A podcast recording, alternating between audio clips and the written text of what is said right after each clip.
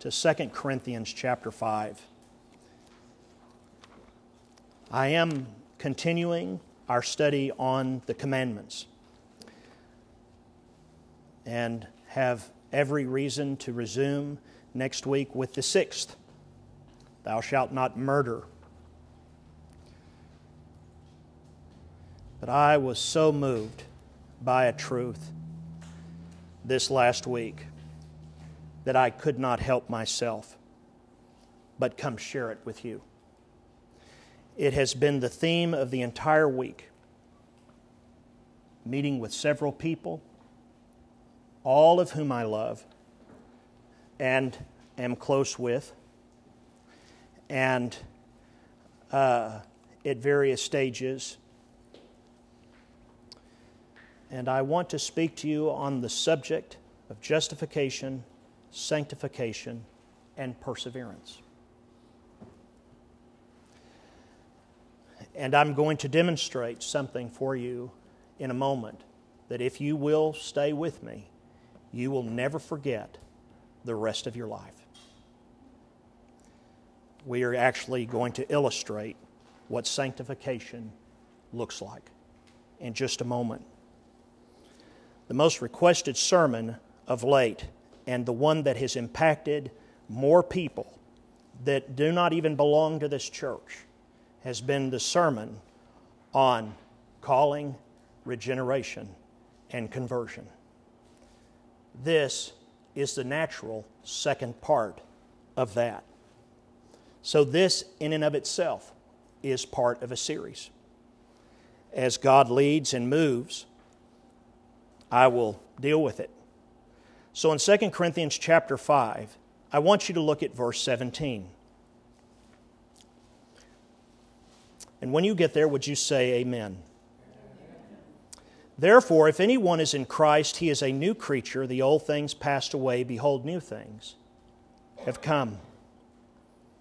Now, all things, all these things are from God, who reconciled us to himself through Christ and gave us the ministry of reconciliation. Namely, that God was in Christ, reconciling the world to himself, not counting their trespasses against them, and has committed to us the word of reconciliation. Therefore, we are ambassadors for Christ, as though God were making an appeal through us, and we beg you on behalf of Christ to be reconciled to God. For he made him who knew no sin to be sin on our behalf, so that we might become the righteousness of God in him. If you remember, and I would not take notes at this point, I want to review the, high, the, the points that I made a couple weeks ago for the purpose of teaching you the new portion today, which is not long. But dealing with the issue of calling and regeneration, I explained to you, and this is on our podcast on transformative truths. Calling is a gracious act of God whereby He invites sinners to accept the salvation that is offered in Christ Jesus. It is both external and an internal calling. This calling, being external, is the presentation of offering of salvation of Christ to sinners, together with the earnest exhortation to accept Christ by faith in order to obtain forgiveness and eternal life. And the invitation is, is to repent and believe in Jesus Christ. Faith and repentance are the only saving graces. They go together, they cannot be divorced. There are only two saving graces, and they cannot be separated. There is faith and repentance. All the others, the preaching of the word, the Lord's Supper, the baptism, the singing, the fellowship of the church, those are means of grace. They're pictures they're not pictures for the lost, they're pictures for the born again. The Bible is written for the believers. We need to remember that. It's written for us, it's our book. But saving grace is by faith and repentance. And so, what takes place is that every time you've sat under a man of God who has preached the Word of God, regardless if it's Genesis 1 1 or Revelation 22, if he has preached it, he has preached the gospel. Because all of the Word of God is a message of, of redemption to turn sinners into saints. The whole Bible. That's its message. And so it is an invitation to repent and believe and a promise of forgiveness and salvation. That is God's covenant promise. He makes His word, He makes His covenant. It cannot be broken, it is His word. There is the internal calling, though, that is what you in Christ have experienced, but you didn't know when you experienced it. The internal calling is when the Holy Spirit takes the external calling, calling and makes it efficacious, effective. You are completely passive to this and unconscious of it. You do not know it is happening. You never know it is happening. You don't know when it is happening. But it is, but it is always happening while the Word of God is being proclaimed. When the internal calling takes place, because the instrumentality is the Word of God. The internal call is the external call made effective by the operation of the Holy Spirit. It comes to the sinner always, say always, the sinner always through the Word of God, savingly applied by the operation of the Holy Spirit. This is spelled out distinctly in 1 Corinthians chapter 1, 23 and 24. Then, after this calling, come, I shared with you regeneration. Regeneration is the divine calling, and regeneration stands in the closest possible relationship to the calling. They, they are in the closest relationship calling and regeneration. The nature of regenerating, according to Scripture, is an act of God by which the principle of the new life is implanted in the man. I want you to write that down. Regeneration is where the Holy Spirit implants the new life. He implants the new life in the one that is being regenerated. This is not an infusion. This is an implanting. This is what 2 Corinthians 5:21 says and 5:17. This is the new creation. This happens to you. You are completely unconscious of this at this moment when it takes place. It is implanted in you. It is when the Word of God savingly is applied to you by the Holy Spirit. And when the Word of God is savingly applied to you by the work of the Holy Spirit, God implants the new life in you. You are still not conscious of this but it is taking place while the Word of God is being proclaimed.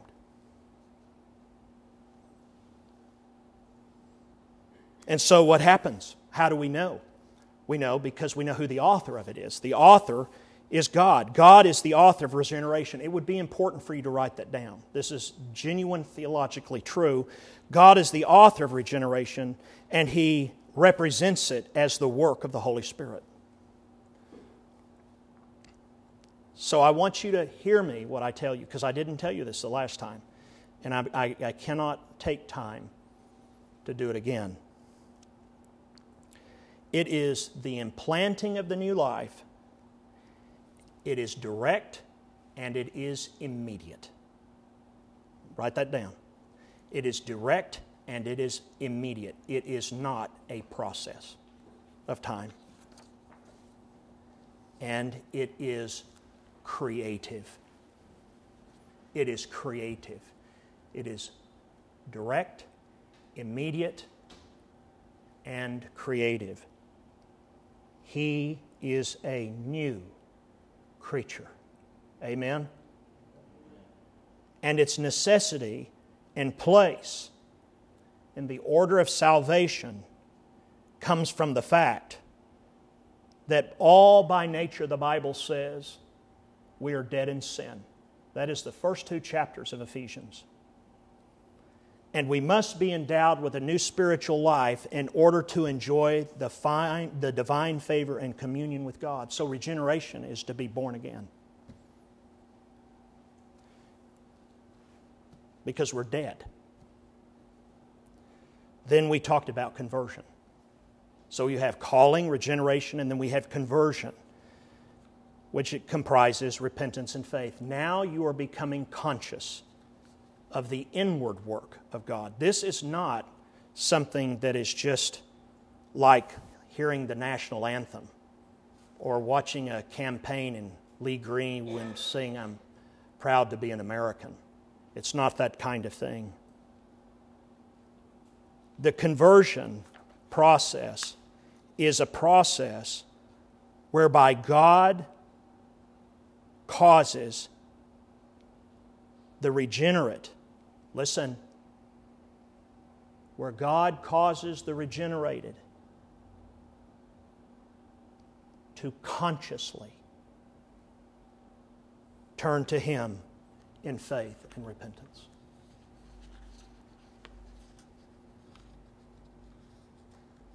That's the, that's the first thing the born again do. They act like the born again. Immediately. It's immediate, it's direct, and it's creative. When the baby is born, it may come out, it may breathe, it may not be breathing. They have a remedy for that. Both my children were born, they got a spanking immediately. It worked. Pop, there was a direct cause. The causality was the pop, and the cry was the result. So when the regeneration, the calling and the regeneration is take place, which God does that, then the person that has been called and regenerate all of a sudden consciously turns to God in faith and repentance. And so, Repentance, I showed you, has a negative element, and this is very helpful to all of us. And repentance looks to the past. It may be defined as the change wrought in the conscious life of the sinner by which he turns away from his sin. Repentance looks to the past, but there's the positive element. In distinction from faith, in repentance, faith looks forward. We look forward, and there are different kinds of faith. There are those that believe they are saved because they had a temporary faith, a faith which embraces the truth of religion with some prompting of the conscience and the stirring of the affections. They had, a, they had an epiphany, they had a theophany, they had some kind of spiritual thing that happened where they got the willies. There's temporal faith, but that's not saving faith. But it is faith. It's not saving faith. There is miraculous faith. Miraculous faith is, is where a person's convictions are moved by what they have seen with their eyes and they believe will be performed on themselves or was performed on themselves for their behalf. That's not saving faith either. All miracles that were done were to testify to the glory of Jesus and the glory of Jesus in one area the area of redemption. Those who continually see today and look to miracles are not looking for miracles to see saints, sinners turned into saints. They're looking for sour experiences to become sweet. They're looking for aches and pains to become joys and delights. They're looking for all kinds of things. Everything Jesus did was for the purpose of regeneration because from Genesis 1 to the end of the Bible, it is all about God's covenant people being taken from being sinners to saints. And you can't be sanctified if you don't know how to suffer. Suffering is a hard teacher, but it's the test. Are you in Christ? Or are you in some kind of miraculous faith or even some kind of temporary faith? So we must know then what are we talking about here and what it is this. S- saving faith has its, listen, write it down, has its seat in the heart and its root is in the regenerated life. And as I told you a couple weeks ago, we live in a time, and particularly in a particular nation, where people want the fruit without the root. You know, if you don't show up for work and you're a really good worker, excellent worker, but if you don't show up for work, something's going to happen to you. You may be the best worker there is. They may know you know that you're the best worker there is, and they may know, and you may know they know you know you're the best worker. But if you don't show up for work, what's going to happen to you? They're going to replace you. Is that right? And the reality of it is is that you want the fruit, but not the root. And so what takes place here is that the saving faith is not seated in my wants. saving faith is not seated in my temporary pains and sorrows. It's not it's not seated in my emotional experience that I had. It's not, it's not rooted in this one moment in time or something like this. No, saving faith, the Bible says, is rooted in is the seat is in the heart and it is rooted in the regenerate life. And so it is this. It is defined then this way: positive conviction that is wrought in the heart by the Holy Spirit as to the truth of the gospel, the good news that Jesus Christ saves sinners, and a hearty, listen, a hearty reliance on the promises of God. A hearty reliance on the promises of God for everything. There's the intellectual element to it, there is an emotional element to it, there is also an element of trust to it. But you must understand this that faith that saves is the faith that has been given as a gift. Ephesians 2 8 9, for by grace you're saved through faith, not of yourself. It's the gift of God, not of works, lest any man should boast. The only way to have faith is there has to be the grace of internal calling and the grace of regeneration and the grace to believe and repent. That's saving faith. But for the last hundred years, since World War I, Protestantism in this country, in North America, has all been about the doctrine of justification, which is the doctrine of salvation. You have people that are called Calvinists, but then there are those that are Reformed, and many and most I know who say they are Reformed, they are not. They're Calvinists. Because they, if you're premillennial, you cannot be reformed. But you can be as Calvinist as any reform guy. But that's what's taken place the last 30 years in the church is doctrinal understanding. And the church has been overwhelmed with trying to ha- make sure it has the right answers. And i must admit i have been part of that because i want to make sure you got the right stuff. But what i'm sharing you today is to is actually not coming to your head. It's going to your heart. And in a moment you're going to see it in your hands and so it's just a primary review, but then there is the assurance of faith. There is the assurance of faith. And in saying that, the correct view is that true faith is trust in God for everything. And it naturally carries, listen to me and look at me. Saving faith that God gives naturally carries with it for every one that is saved by God. A sense of both safety and security. No one that is born again lacks that truth. But why are there so many that say they are and they do not have it? Because that's all they are. It's temporary or it's emotional. But when God does the work, He implants a new nature in you. Not a new behavior, a new nature. And so, you will never, just write this down, you will never have assurance of faith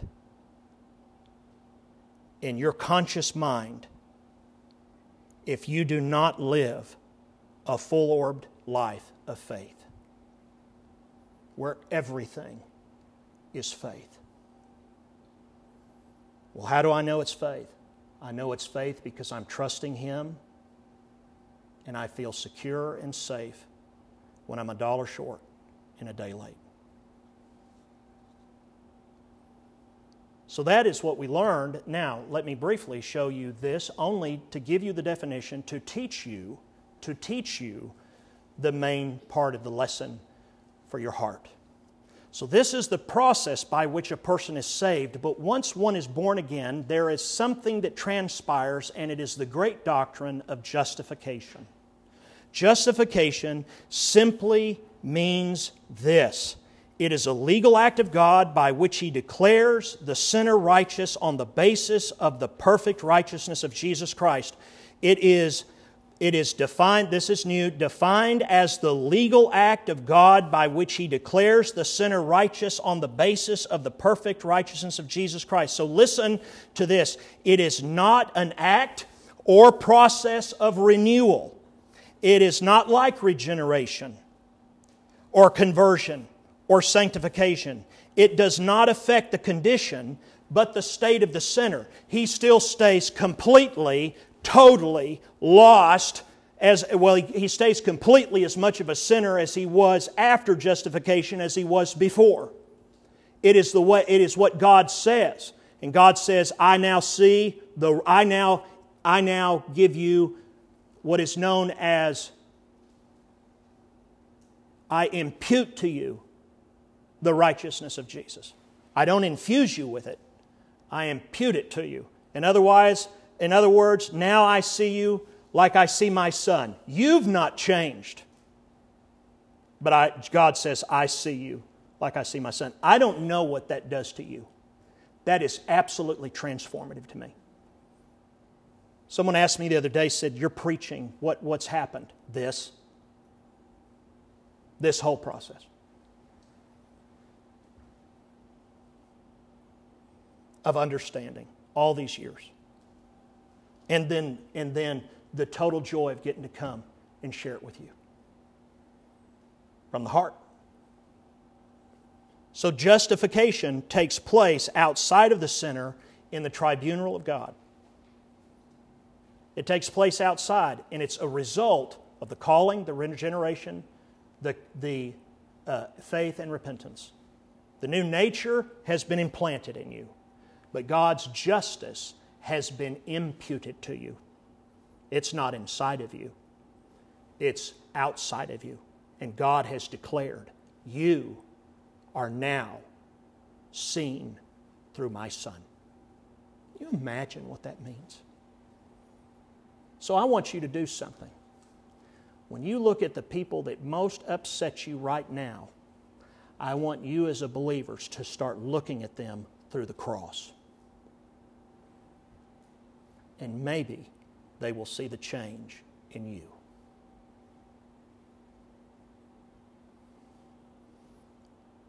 And so, what does that mean, justification? That means that God forgives our sins, all of them. Premeditated, post done, everything. Every sin is forgiven on the basis of what? The righteousness of Jesus.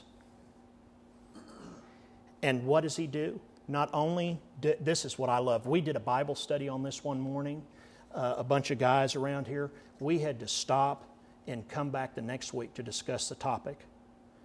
You are adopted as children of Christ, children of God, heirs and brothers and sisters of Christ. What have you done? What part of any of this have you done on your own? Nothing. The very faith that you've expressed was not based upon an emotion. It was not based upon a temporary experience, it was something birthed in you by God through grace. God has so far done everything. It's amazing. You look at the, and you say, why aren't we doing the commandments? Because God, in His sovereignty, wanted me to be able to say this right now. When you look at the first four commandments, what do you have to do? Nothing. One God, no image, no trivia, and rest. That's it. And there are people that believe that they actually have to work for it. But it's because they don't, it's not that they don't understand justification, they don't understand sanctification. And this is all new to all of us. And it will define the rest of the ministry of my life. It is so wonderful. We're adopted as children of God. When does the justification take place? God says that it takes place when the person applies and appropriates the justifying grace of God through saving faith. That's when it happens. You don't change. Your wife will still know you leave the toilet seat up. She'll know that you walk across the floor in your boot socks and the dog hair gets on them. She'll know. He will know if you didn't water the trees. He will know, ladies, if you hid the remote control. Oh, he'll know. The time of justification, though, is the moment that faith, saving faith, is accomplished. So write this down. Faith is the instrument or the appropriating appropriating organ of justification. It's faith. But it's saving faith. What is the object of the do- doctrine of justification? and then we will move into what we're here for. What is the objections to the, this doctrine of justification? Oh, there are many. We are surrounded by it here on this street.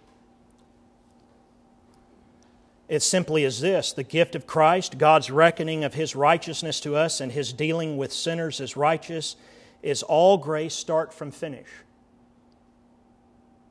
That is correct. And that is what is objected to.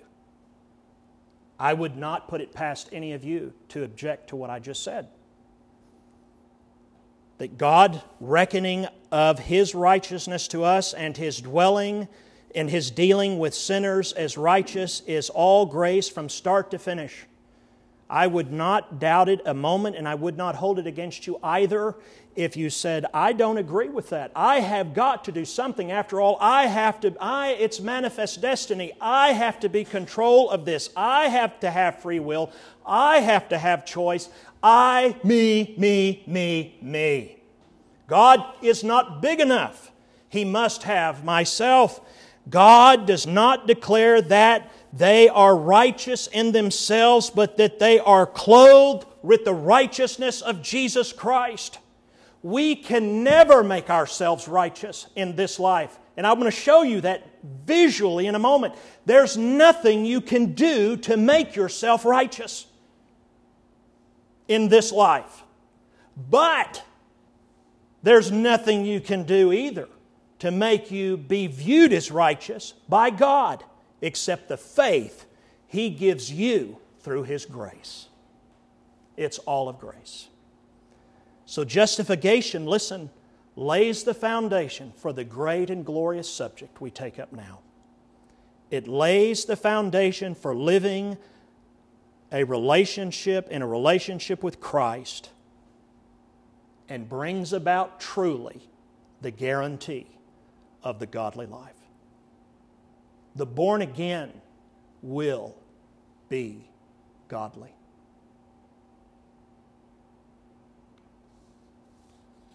Those who are not and say they are will never be godly lest they be born again.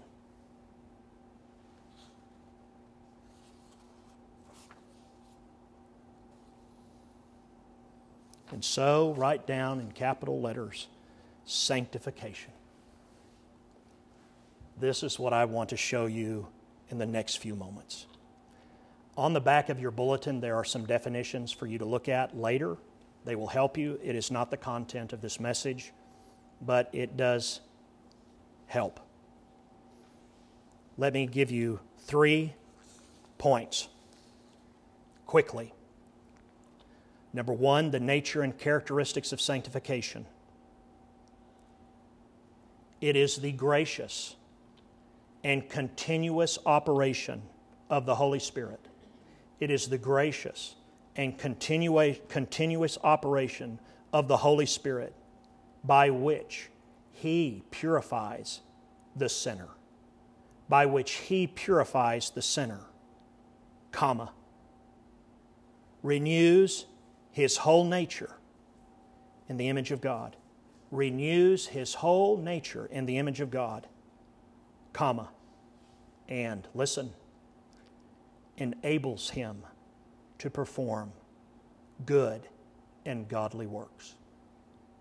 Sanctification is defined as the gracious and continuous operation of the Holy Spirit in which He purifies the sinner renews his whole nature in the image of God, and enables him to perform good works. Now, listen with your ears. Listen to me. It is different from justification because justification takes place in a singular moment. It is not a process, it is immediate, it's definitive, and it's creative. Boom, it's done. sanctification takes place in the inner life of the man for the rest of his natural life.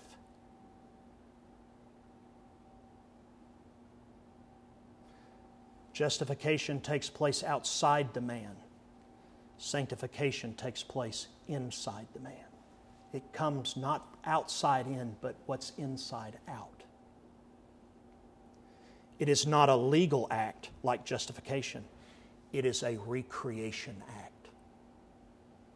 It is a recreation act, and it is a lengthy process. And none of us, none of us will ever reach perfection. Here, ever. Now, when you think about that, Philippians 1, verse 6, He who began a good work in you. Wait a minute. When did He begin? With the calling. You were favored somehow to live where you could hear the preaching of the Bible. You were favored to live somewhere you could hear the preaching of the Bible. And then God internally, if, if you're born again, internally, the Holy Spirit made that efficacious, effective, causing you to be born again. He regenerated you. You did, and you, you were not aware of it. And then that regeneration produced something immediately faith, because it was a gift that accompanies it. A gift by grace, where you could have faith that would save you and repentance that shows that not only did you turn from your sin, but in everything you turn to God. Repentance is more about who you turn to than what you turn from. That's just, that was a moment. But then, listen, uh, our life is a battle. It's a constant battle with the flesh. So, what do I do? I go back to my justification. I look at it. I look at my faith, I throw myself upon God. God, I am a sinner. I cannot stop doing this. Even in the midst of it, I want to stop it. What help is there for such a wretched man as I? For I am a preacher. And as the Apostle Paul said, he said, What hope is there for a man such as I? And he said, But thanks be to God for the Lord Jesus Christ. Even Paul was being sanctified. And so what happens? There is the gradual removal of the pollution and corruption of human nature. I have Bible verse after Bible verse and Bible verse after this, and that gradual development of the new life is in the consecration to God. We are made holy and become more holy. Amen.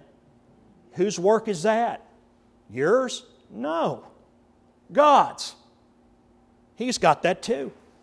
So there is the imper- so I've shown you the nature of it. Let me show you the imperfect character of sanctification in this life. While it affects every part of a man, it affects every part of us, the spiritual development of believers remains imperfect in its life. We will never fully attain spiritual perfection. Now, some say if you've received this gift or you've had this mystical experience or these things you have, well, the only thing is they can't tell you from the Bible where that is. And the born again aren't going to fall for it. And so they must contend with sin as long as you live. So I'm going to tell you something you will contend with sin the rest of your life. I'm sorry to tell you that. I am truly sorry to tell myself that, but we're going to contend with sin the rest of our life, our own sinning. And as John Newton said, all I know, I was a great sinner, but I have a greater Savior. And what the Apostle Paul says, where sin abounds, how much more then does grace abound to those in Christ? Man, listen, what happens that takes place in the heart of man will naturally affect his whole life. That's why this is an issue of your heart. Because everything from your heart flows everything in your life your mind, your morals, your will, your speech. Everything flows from the heart, and Jesus says it's deceitfully wicked above all things. That doesn't change when you become a believer. That doesn't change when you become a believer. But what begins to change is you.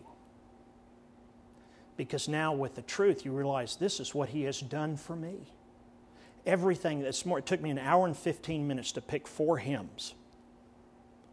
As I looked at all of these hymns and to pick exactly the right words to use in the confession of sin and all of these things to waiting. And the reason I use the term waiting is because so many of you are waiting for something else. You're waiting for a building, you're waiting for this. Folks, wait no longer. This process has begun in you if you are in Christ. And I'm going to show you in about five minutes exactly how to prove it and clear it up for you. What did he mean when he says, He made him who knew no sin on our behalf, that we who are sinners may be the righteousness of God in Christ Jesus? So, the imperfect character of sanctification in his life is that you're going to contend, and I'm going to contend with as long as we live, and, and, and our lives are going to be characterized by constant warfare between the flesh and the spirit, and even the best are still confessing their sin. And they should. That's your life. Don't go around, though, bragging that you're a great sinner. And listen, one thing you all need to remember is this it is ridiculous for anyone to go up. Now, I know I'm not perfect. Well, I guarantee I've never accused any of us of being perfect. Uh, so we got that, we got that understood. God doesn't, He didn't come for the perfect, He sent the perfect for the imperfect. Amen? Hallelujah. Sanctification and good works. Sanctification naturally leads to a life of good works. Now, what are good works? Because lost people can do good works. Lost people do lots of good works. There are a lot of good people that are going to hell when they die. Most. What are good works? Good works, and you must understand this. write this down. Good works are not perfect works. Amen? Good works are not perfect works. They are works that spring from the principle of love to God and faith in Him. Good works spring from the principle of love to God and faith in Him. That is the standard of a good work. That's what makes the lost's good works different than the saved good works. The bent of the person that's born again does this because he or she wants to please God. And usually it will involve sacrifice, which is a sanctifying work. And so you want to know what that leads to? Perseverance. Now, I want to just say this briefly perseverance. I'm giving you justification, capital sanctification. Now, perseverance. Let me show you something about perseverance. Are you ready? I, am going to tell you, I'm intentionally trying to slow down. And I, and I don't want to slow down. I don't want this to be over. There is something so good about this moment. But we must. Here it is the perseverance of the saints. Now, if you've talked to a lot of folks that understand the tulip and, and the concepts of Calvinism, they will talk to you about perseverance of the saints, and they'll use terms like this. They'll say, Yes, I believe in the perseverance of the saints, but what they're saying is this, and they don't understand it. Is they're saying, I believe in the perseverance of the saint that the guy that's saved is going to keep on doing it to the end, and that's not what is meant from the canons of Dort, the canon of the canons of Dort that taught the perseverance of saints. That's not what they said. Listen, the perseverance of the saints naturally suggests a continuous activity of believers whereby they preserve in the way of salvation. So write that down. Perseverance of the saints suggests a continuous activity of believers whereby they preserve in the way of salvation. What do you mean they preserve in the way of salvation? I thought they had to preserve in the way of faith. No, they preserve in the way of salvation. What is that? Justification, sanctification, regeneration, repentance, faith, all of those things. And here is where assurance is firmly rooted. The assurance of a man's salvation lies in the fact that it is in God that God preserves the saint.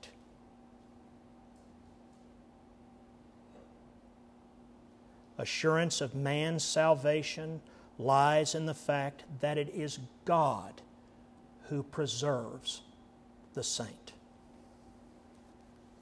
Think about that. What do you have to do then? Believe. It's all of grace. And that continuous operation of the Holy Spirit in the believer, by which the work of divine grace that began in the heart is continued to be brought into completion through the hands of the man that's been born again. The perseverance of the saint does not mean the preservation of the saint. It is the perseverance of the saints.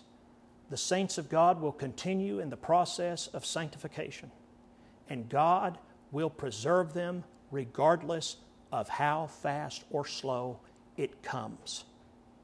They are held secure. It is not based upon emotion.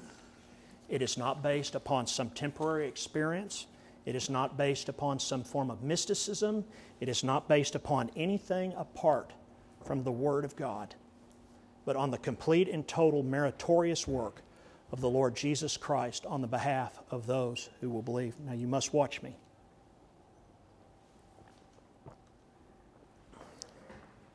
Denny, come up here and help me. Um, Denny, I want you to come stand right here okay. and face the crowd. This, this face You don't have to talk or do anything. But Denny is going to represent Jesus Christ. This is the best day of your life. Okay? Notice he is not a graven image. We're not going to worship him. But Denny is going to represent Jesus Christ. All right? We're going to crucify you in a minute, but you just stay right here. Okay? okay. No. So you're going to be Jesus. So stand there. Now, Mike, I want you to come up here. This is my number one son in law. Mike, you come over here. Watch this. Larry, you need to watch this. All right, you face everybody. This is Mike. he is currently trying to make us more proud of him than we even know how to be. He's just such a good guy. But since he's so self secure and so strong, you are Adolf Hitler. Okay. You're going to, this is the worst day. But so he is Adolf Hitler. Jesus, Adolf Hitler. So you just stand here. Now, Truett, I need you to come here. This is Truett. This is my number one son. He, he just, he's just such a good, good young man. He loves the Lord. He reads theology. Uh, he's learning to play golf. He handles money well. He drives too fast. But he's real responsible. People want him around. He's a family favorite. He reads his Bible, he journals, he studies, and when he doesn't scream at parties, or not parties, but weddings, he can lead singing at church, or else he's going through adolescence. And so Jesus, I mean, so so Truett here is is the right most righteous young man I've ever met. I mean, that really, really has a heart for the Lord and and really tries. But he is not going to be Truett right now he's going to be probably the most righteous man that ever lived on the planet outside of Jesus Christ. So he is going to be the Apostle Paul. And so he's the Apostle Paul, and he is justified. The work of justification has made him sanctified. He has been made, rendered to look holy in the eyes of God. He's a Jew of Jews, a Hebrew of Hebrews, tribe of Benjamin. He's, he, he's re- reconciled to know nothing but Jesus Christ and him being crucified, and yet his righteousness is as filthy rags and is a wretched man by his own testimony. And so I come and I stand the Apostle Paul here next to Adolf Hitler. Now, do you see the great chasm that separates Jesus from Paul and Hitler? There's a great chasm here. They're completely separated. Because over here, Jesus has all the righteousness, perfection, without sin, everything. So much so that he is seated at the right hand of his Father because his work is finished. You don't sit and work unless you're a preacher. But anyway, he's done. And he was a preacher. Uh, so he's done. He's absolutely perfect. But look at the chasm. Look at the spectrum between Paul and Jesus. Look at the Paul the redeemed, Paul the justified, Paul the sanctified. Look at the distance. It's, it's insurmountable. But look at the distance between him and Hitler. It's negligible. They stand together because the righteousness of Christ is so much more than the righteousness of us. But one day, Paul's going to die. Paul's going to leave this earth. And everything that has been said true of him, where God says, You have been justified and sanctified. The day he dies, Paul will be glorified and he will be just like Jesus. If Jesus will have it.